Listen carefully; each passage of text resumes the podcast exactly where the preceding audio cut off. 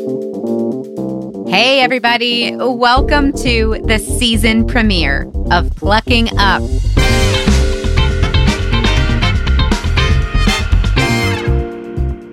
I cannot believe we are finally here. First off, for those of you who don't know me, allow me to introduce myself. I am Liz Bohannon. I am the CEO of a socially conscious fashion brand called Sseko Designs. And as of just this past month, also of a fair trade small batch roasted coffee brand called Together Coffee. I am married to my co founder and co CEO, Ben. I live in Portland, Oregon, on what some might refer to as a bit of an urban commune. I am the mom of two small boys. I'm a professional public speaker speaker and the author of the best selling book, Beginner's Pluck. And now I guess I'm officially a podcaster. So there you go. That is my highlight reel. You're used to hearing people's highlight reels by now, right? Here's the thing there's nothing wrong with the highlight reel, right? It's helpful, it's quick, it's important. But what's even more important is that we understand that the highlight reel is never, ever the full story. I wrote this book called Beginner's Pluck in part to share some of the behind the scenes real life moments of my journey of building this company and a life of purpose and passion and impact. And I deeply believe that one of the key ingredients is pluck. If you don't know what pluck means, the dictionary defines pluck as spirited and determined courage. But here's the thing anyone who has pluck, who has the spirited and determined courage that eventually leads them to success, has also had some serious pluck ups along the way. Pluck ups are, you know, mistakes, wrong turns, those moments in time where you lay in bed that night and you're like, your face is just burning hot red and you're embarrassed and your heart is racing and you're thinking about the thing that you said or that you didn't say or that you did wrong and you're just like, yep, I really plucked that one up. As a culture, we're definitely getting better, kind of on a meta level, about talking about failure and how it's necessary and normal. But we still don't have a lot of great stories and narratives that go past that highlight reel and help us fully understand how we can build lives of purpose and passion and impact. And on this podcast, we are hoping to change that.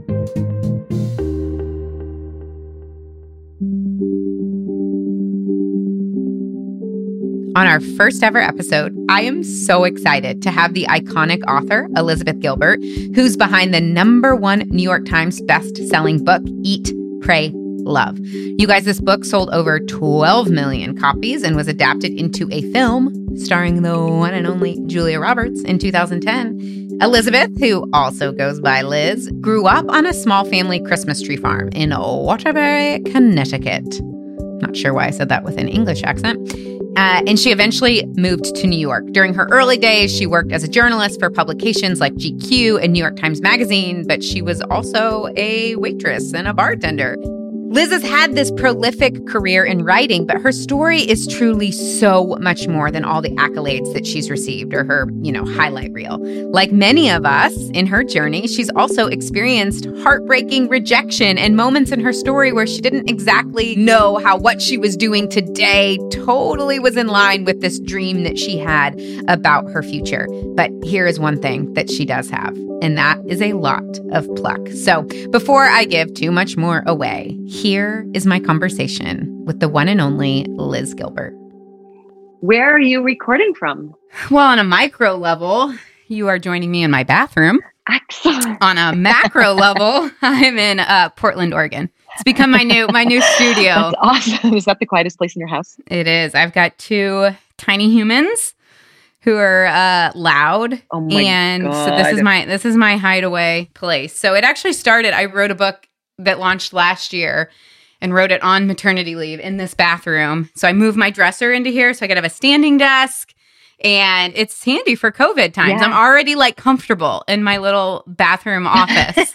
uh, how are you doing? How are you? Uh, how are you managing? I'm fine. And, You know, I've had a lifetime of practice Hmm. at um, being in isolation and social distancing just from being a writer. It's not that different. Yeah. I've got this little house out in the country in rural New Jersey. So I've come out here and I'm by myself, but I've been good. I mean, apart from my heartache at the world, my own personal situation is absolutely fine. I keep telling everybody I'm the last person anyone needs to be worrying about. Mm. um, but uh, yeah, it's devastating just to see the scope of the suffering and the impact for everybody else. It's definitely an interesting time. I'll say, I'll say, wow. Well, let's get started. Just set the stage for us and for our listeners. Before the Liz that we all knew, tell us the behind the scenes story. Where did you grow up? What was kind of your existence as a child? And specifically, where did those earliest inklings that potentially maybe becoming a writer for your living would actually start to emerge, if they did in your childhood? Um, okay, first of all, I'm so happy to be here. and thank you for having me on. And yeah, I'll give you the thumbnail. So I grew up on a small family Christmas tree farm in northwestern Connecticut. It was a weird childhood. My parents especially my father, are strange people. Mm. And they had, um, like, I always say I was raised by a genuine eccentric when it comes to my dad. I know that everybody thinks their dad is weird, but my dad is very genuinely um, clinically eccentric. Can we say that? Yeah, genuinely eccentric. And he had very strong views about how he wanted to raise his family, an environment that was all about self reliance and resourcefulness and frugality and um, my mother shared in those views and had, in her own way, a terror of raising children who would be dependent upon her in any way wow. whatsoever. So we were, from a very early age, a lot was expected of us in our own little, it was a kind of almost completely self sufficient little farm where we had goats and chickens and a garden. My mom sewed all of our clothes and we had our Christmas trees and we didn't have any media in the house. We didn't have any neighbors our own age. So it was, in a way, a very isolating childhood. I had one sibling, my older sister, Catherine, who is now also a writer. And we didn't have luxury.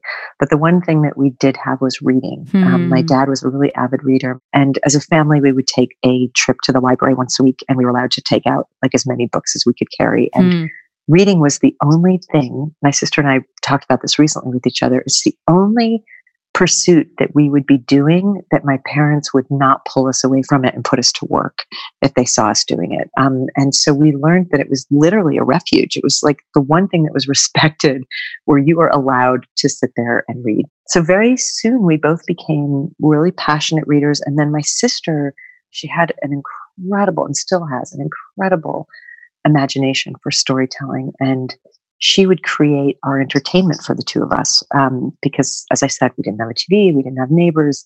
Um, so she would invent these worlds and we would live inside of those worlds. And we wrote books. Um, I, there was never a time when I wasn't writing books and she wasn't writing books.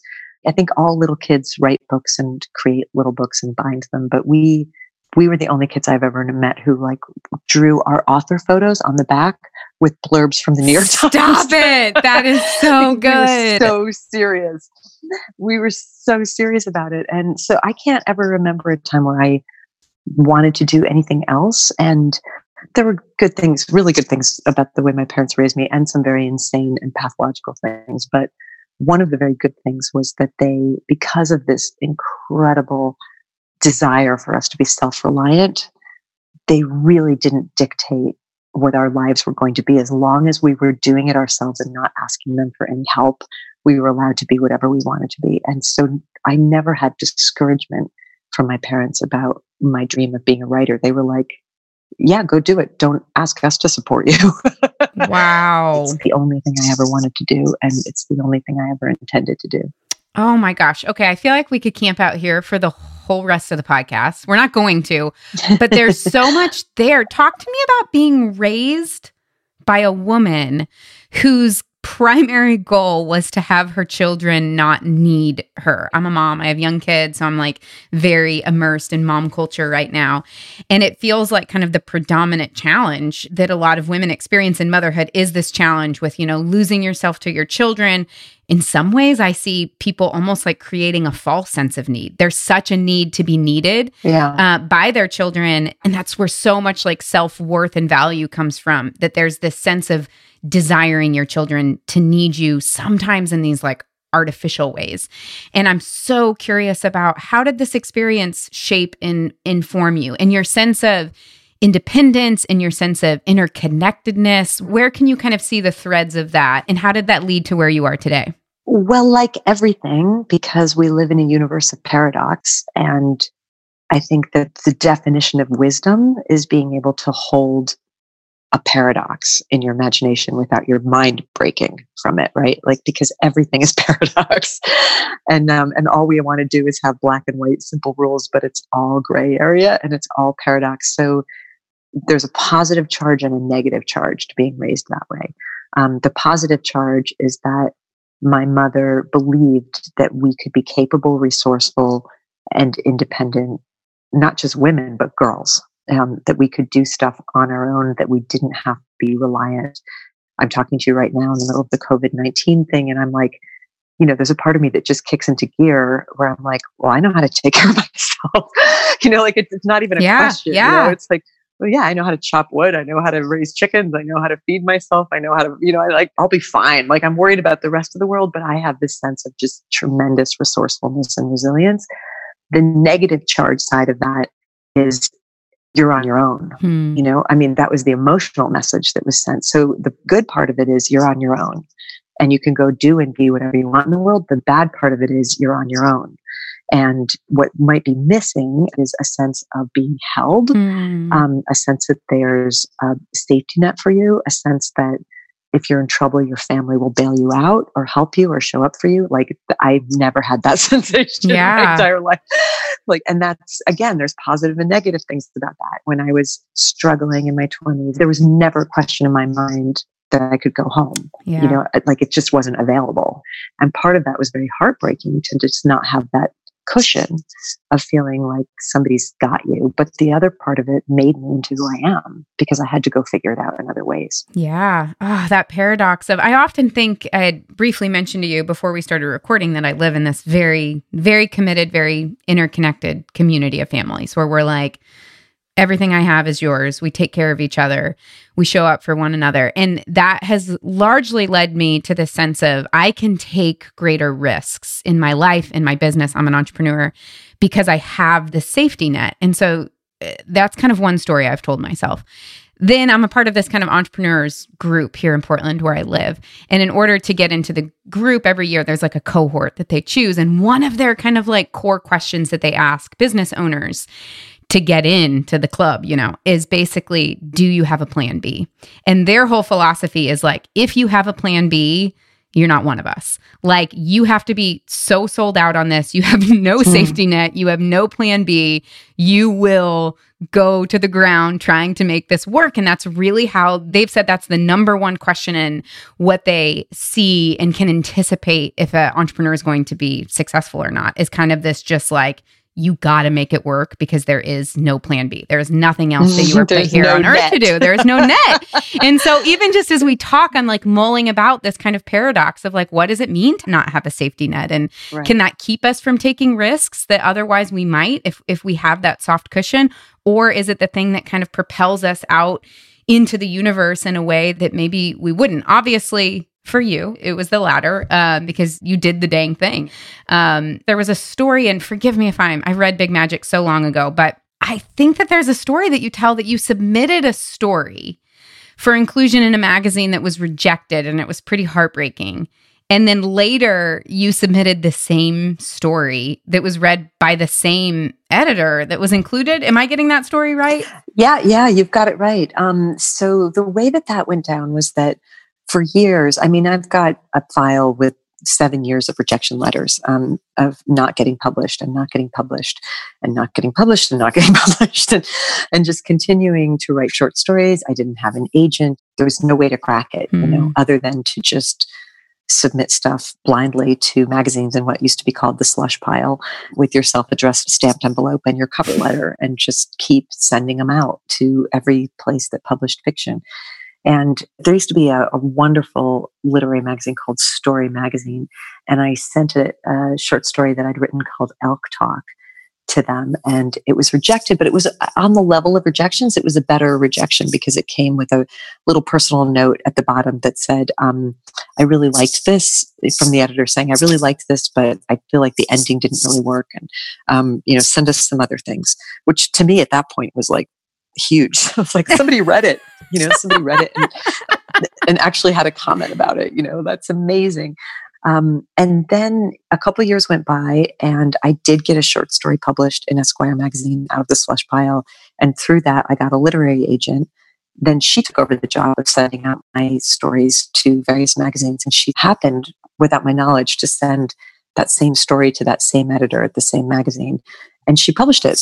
Um, she published it with a, you know, and called me up to, to, talk to me and introduce herself to me. Said, I love this story so much. And, you know, I knew I was having that phone call with her. And just for fun, while I was talking to her, I was holding in my hand the rejection letter from that exact same story two years prior. I never mentioned this to her because I had a great deal of respect for her and I didn't want to be a dick. Sure. but, you know, I thought it was, I just thought it was amazing that she bought the same story two years later. Um, and the really incredible thing was in the conversation, she said to me, There's just something about this short story that I love. It's so evocative, and I can't put my finger on what it is that it reminds me of. And of course, what I wanted to say was, It reminds you of itself. because word for word, you know, and I couldn't help but be like, do you need me yeah. to change anything about it? Do you need me to change perhaps the ending? You know, and she was like, no, it's perfect. And I and I tell that story because again, if we're going to embrace paradox, there's two ways that you could see it. One is the cynical way, which I try never to lean toward. But the cynical way says it's not what you know, it's who you know when Liz Gilbert didn't have a fancy agent and she sent that story in, it was rejected because she was a nobody. But once she had a fancy literary agent and she'd published in Esquire, suddenly they paid attention to it. And that's the unfairness of life, right? Um, the other way to look at it is you never know who you're intersecting at what moment. I don't know what kind of a mood she was in when she read it the first time. She might have just been coming back from a two martini lunch. She might have just had a fight with an in law over the phone. You just don't know when somebody's going to see something on your desk. And I don't know what kind of a mood she was in the second time.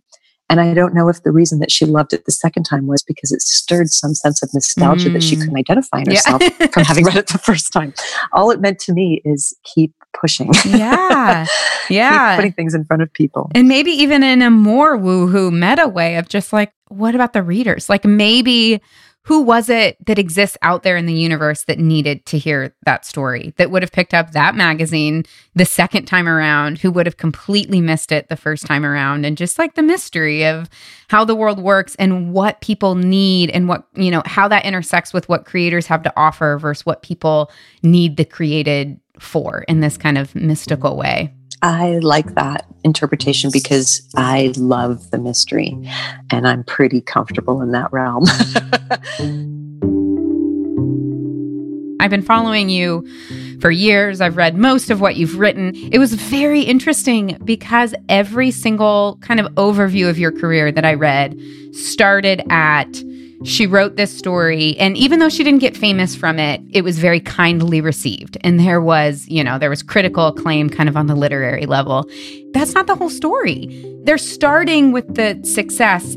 And my gosh this is a woman who self-proclaimed has given us a look behind the curtains into i tried and i tried and i tried and for years i submitted things and didn't even get the dignity of a response. But you know reading the overview of your life on the internet even though you've told us otherwise. Mm-hmm. It starts with Liz Gilbert. She's so talented and she was immediately, you know, beloved by the literary community. I sprung um, fully formed from my right. father's head like Athena coming from Zeus.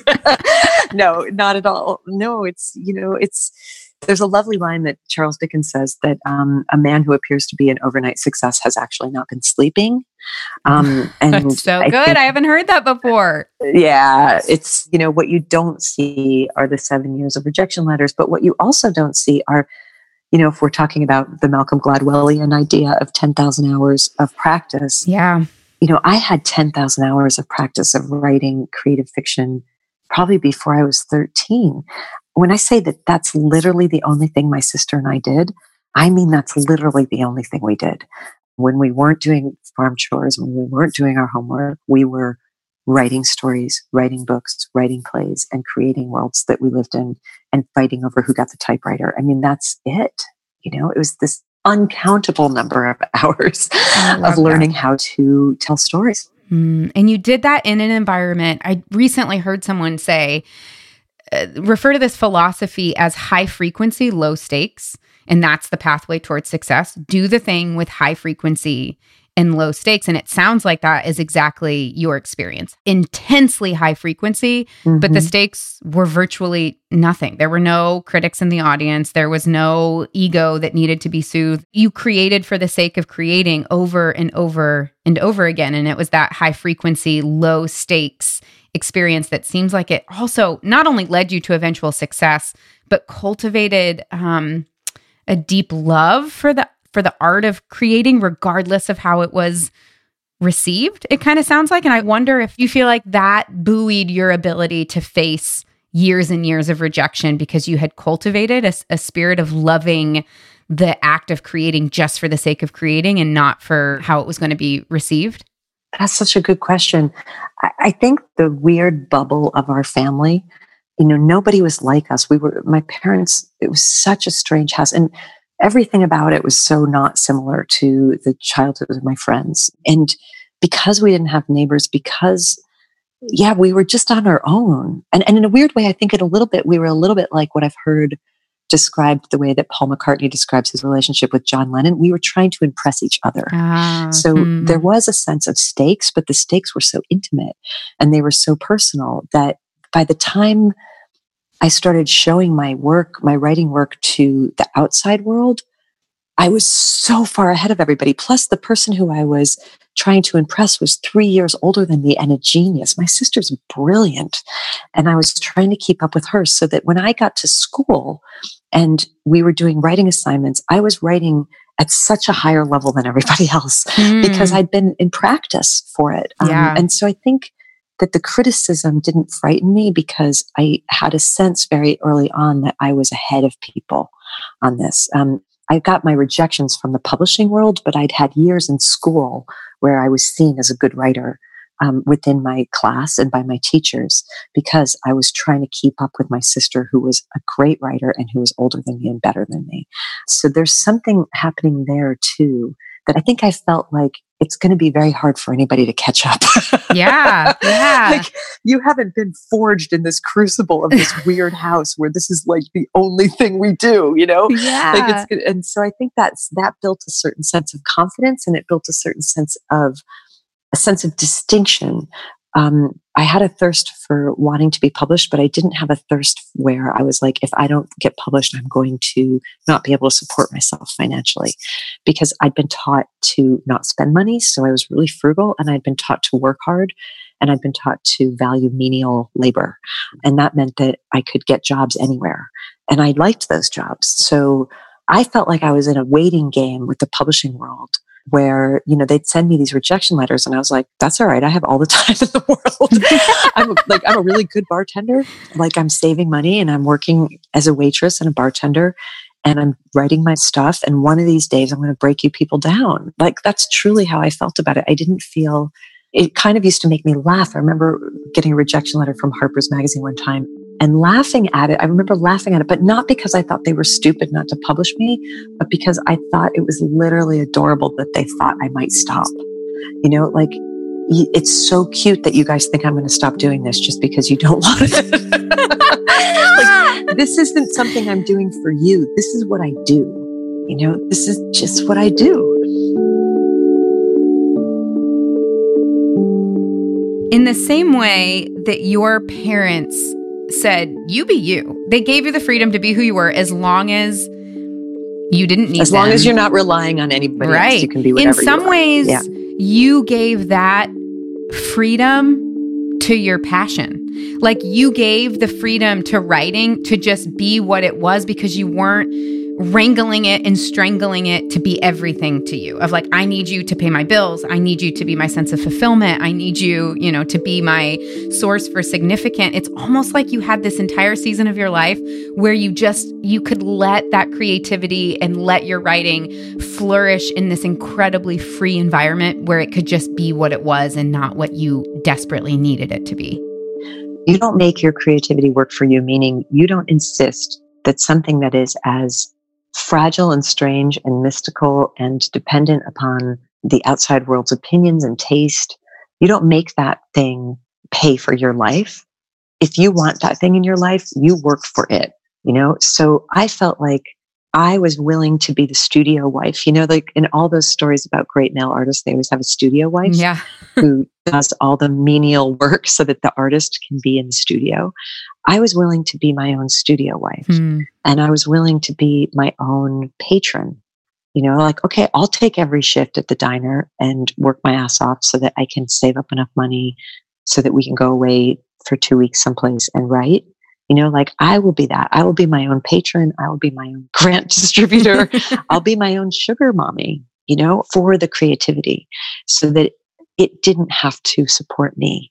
I could support it. And that gave me, and it still gives me that sense that I have that I'm okay one way or another, that I know how to take care of myself one way or another. It still gives me a tremendous amount of freedom and it gives me a tremendous amount of creative power to be able to try stuff and do projects that are not like the last one I did and take risks. When I hear about people quitting their jobs to write a book because their dream is to become an author, I- my whole body recoils in Mm. terror for them. I literally get a physical response where I'm like, oh my God, no, don't do that. Don't do that. Like you're making the stakes so high. You don't have to do that. You work for your book. You know, don't ask your book to work for you. Okay, so you had written, you had done several things that were published, books, stories, and then to my understanding, it was received very well, but you know, you weren't necessarily super famous or had like this widespread success. And then Eat, Pray, Love happens. Eat, Pray, Love happens. You sold, I think, over, you know, 12 million copies. A major movie gets made about it. So now, at least to the outside world, the stakes are kind of high, right? Of just like, okay, well, like what's next? Did you maintain a spirit of low stakes? How did you cultivate that? Or was there a season after Eat, Pray, Love where the stakes did feel a lot higher all of a sudden? Yeah, that was the first time in my writing journey where I experienced fear, like real, real terror of of like I don't know how to do this. like I know how to write from a place of obscurity. Um, I know how to write from a place of assumption that nobody's going to read it. I know how to write from a place of assumption that you're not going to necessarily do well from this. I don't know how to write from a place of massive success. Like that wasn't ever in the game plan, you know, and nobody in my family or nobody I knew had ever had something like that happen to them. I didn't have any playbook for that. Um, you know, it's a champagne kind of trauma, but it was a kind Yeah. it was a kind of a trauma for other reasons too. Like I know how to live on the salary of a waitress and a bartender, but I don't know what to do with the kind of money that Eat Pray Love sent in. Like that was also really shocking. And it caused me to act out with it in ways that ended up being in some ways really destructive. I mean, mostly it was just me giving it away. Like I almost couldn't allow myself to have it. So I just piled it on people and I mean, I just went nuts because I was like, get, get this away from me. I don't know how to handle this, you know? So, that, so there was that element as well that, that needed, that I didn't know how to adjust to and I didn't have any training in. And then there was just the sense that everybody's looking at you and there's absolutely no way you can do anything after this that will satisfy. You just can't, you know? Um, I, I mean, I was very much aware of the fact that that couldn't be replicated. It was such a, it was such an outrageous phenomenon. And the definition of a phenomenon is something that is kind of, it's once, it's a once in a lifetime phenomenon. You can't do that again. And, and I like, I like to satisfy people. So I didn't know how in the world I could satisfy anybody after that. It was a huge amount of pressure. So I wrote a book that was the follow up to it. And I wrote the first draft of it. And I remember taking it to Kinko's to print it out. And I took it home to read it, to sit down and kind of read it in paper form. And I just started to cry and cry and cry because the book wasn't good. And I knew that it wasn't good. And I didn't know why. I just knew that it's like the difference between something that's living and something that's dead. Reading that book felt like I was looking at roadkill. And I ended up sitting down and in tears sending an email to my agent and to my editor and saying, um, I wrote the book.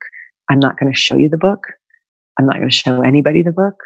It's not good. You're going to have to take my word on this. And you know, I don't walk around just for fun saying that my work isn't good. Like I, am telling yeah. you, I know the difference between chicken shit and chicken salad. and this is chicken shit. And I don't know why. And I don't want to talk about it. And I just need to be left alone for a while. This was the main thing that I said. I have nothing to promise you. Um, I can't promise you that I'm going to give you something better in a year. I'm just telling you this is a fail. If you need me to give back your money, I'll give it back. But I can't be beholden to anything right now because I've got no idea what to do. Um, and it was really scary. And there was a beautiful amount of trust. So grateful. My editor, Paul Slovak, you know, we had a great deal of love and respect and trust for each other. And he simply stepped back and said, okay, do what you have to do. We'll be here. You know, and and I honestly did, I didn't know at that point if I would ever write again. Wow! I, I thought that that was a real possibility. That I maybe I'm done. Maybe Eat, Pray, Love was the book that I did all those years of training and all those years of work in order to become the person who could write that book. And maybe my work here is finished. And then I just decided to do something else, to do something just was the opposite of writing. So I just started gardening.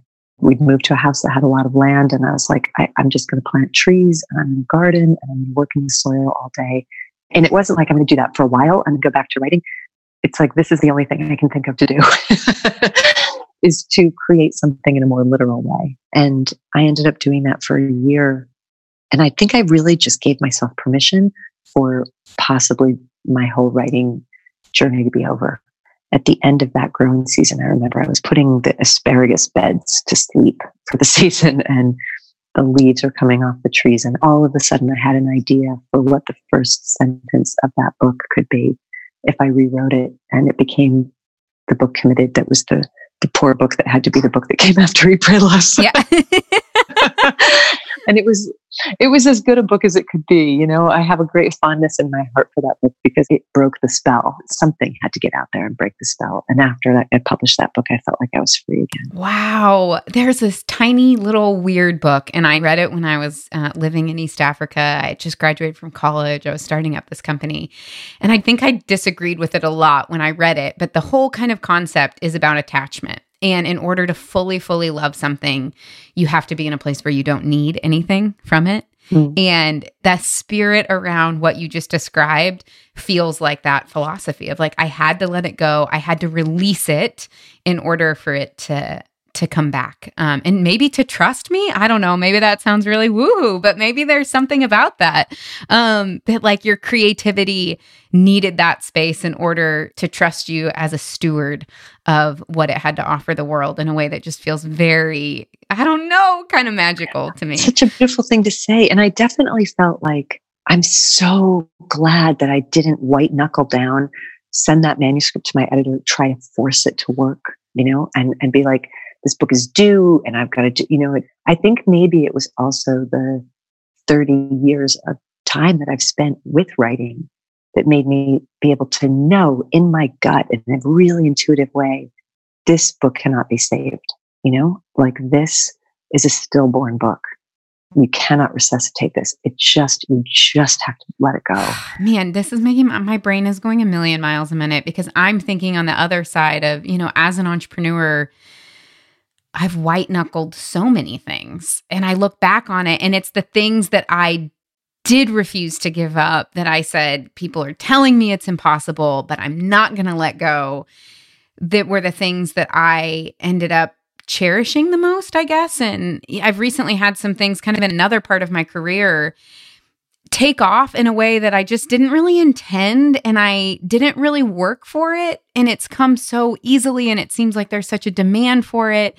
And I'm grateful for it. But I find a little bit, Liz, this sense of um, like if I have two babies, like if I have two kids, like I'm starting to favor the kid that I fought for, mm. that was like, no, everything that happened happened because I white knuckled it and because I didn't give up on you and because you know it's like this very like fierce thing and this other baby that just seems to kind of like you know be kind of successful when she like partly shows up I'm grateful for but I don't have this like tenderness and affection and connection. And maybe that's maybe this is just one of the paradoxes of like maybe what it looks like to let go and what it looks like to white knuckle something for each of us might be different. My reaction to that is something that a really great teacher said to me once, which is how about trusting the only navigational system that is entirely and truly your own? And that is intuition, right? So your intuition and my intuition are different intuitions, but mm-hmm. they're the same operating system. And so what I hear when you dug in and white knuckled through and insisted and refused to quit, you were being driven by an intuitive sense that that's what you were supposed to be doing. Mm. You know, just as when I quit on that memoir because I knew that that book was stillborn and that there was no resuscitating it, I was following a deep intuitive sense that told me it's time to walk away.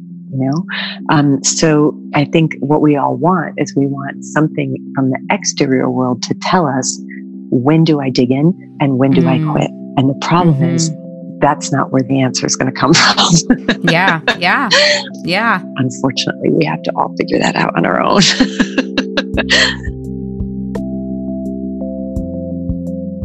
Without even asking, which is why I knew I was going to love this interview, Liz. You shared with us kind of this, you know, a failure. You spent all of this time writing this book and got to the end of it and it wasn't what you wanted it to be and you and you had to lay it down. I want to get a little bit maybe more nuanced beyond failure and talk about mistakes. I just finished, or several weeks ago, I finished reading The City of Girls. If you haven't read it, you guys, you have to read it because it's just, it felt like it was so new.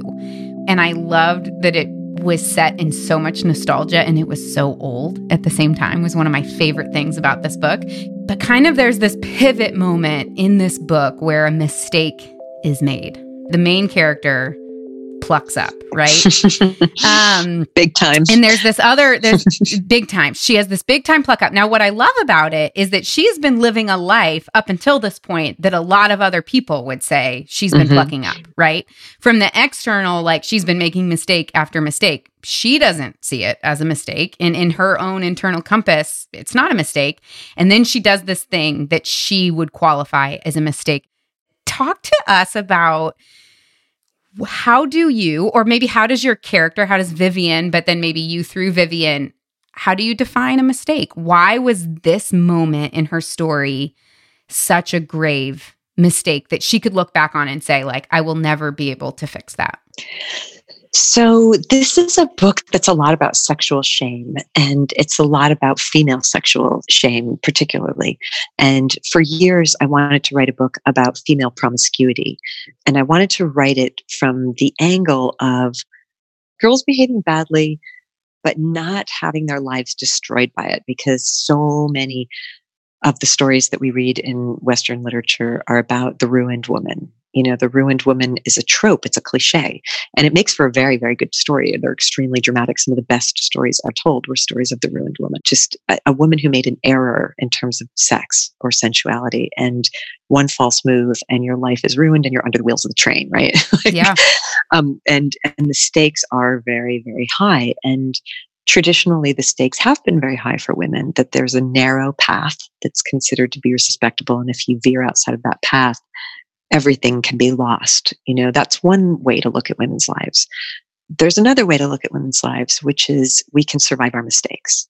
And I like to say, if women were not capable of surviving the terrible, terrible misjudgments that we make in terms of sex and love and romance, there would scarcely be a woman left alive in the world yeah.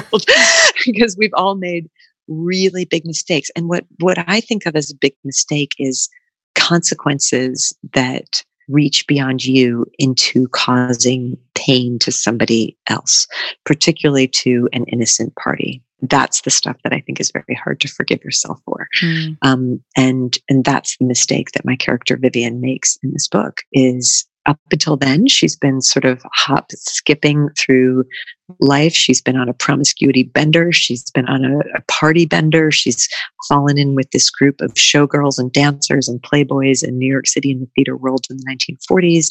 It's all very frivolous, very frothy, and they're sort of skipping lightly across the world as though nothing can touch them.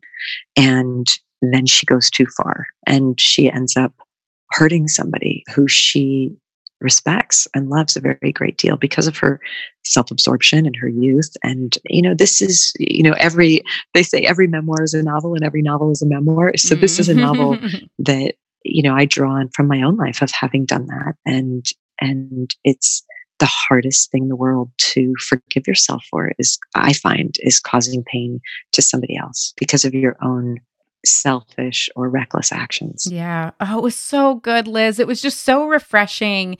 I feel like in literature and thought, in, you know, every guru of the day, you have people that are constantly, constantly, everything is a mistake and you need to be sorry for everything.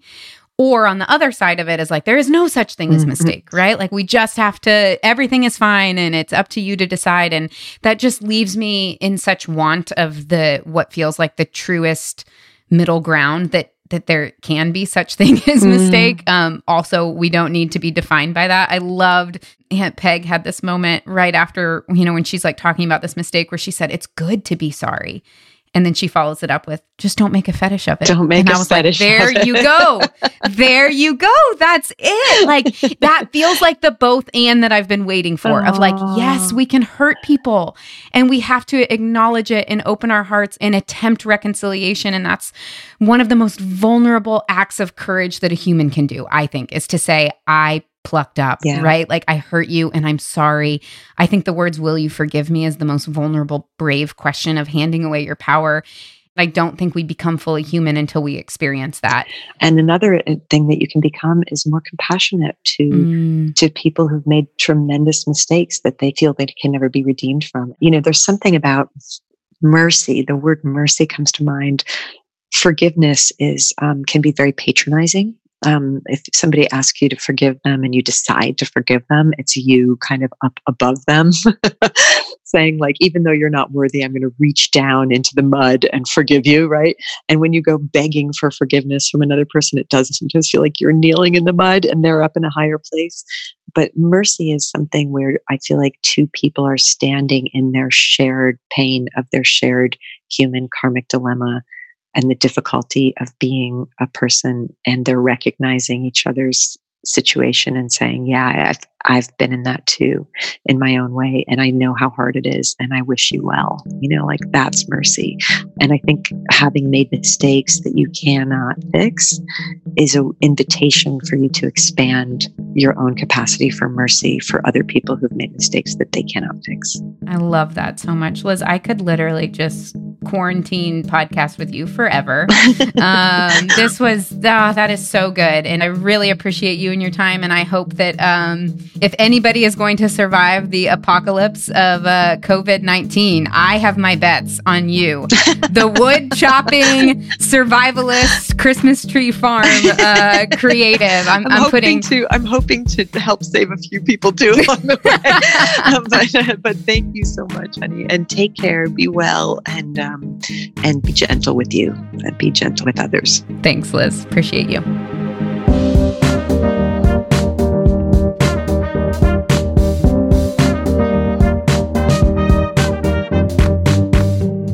We hope y'all liked today's episode. Please don't forget to subscribe, rate, and review our new baby podcast on Apple Podcasts or wherever you listen.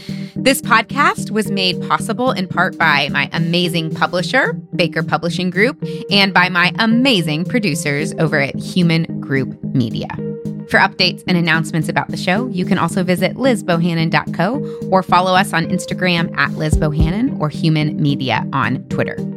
That's all, guys. We will catch you again in the next episode. Until then, stay plucky.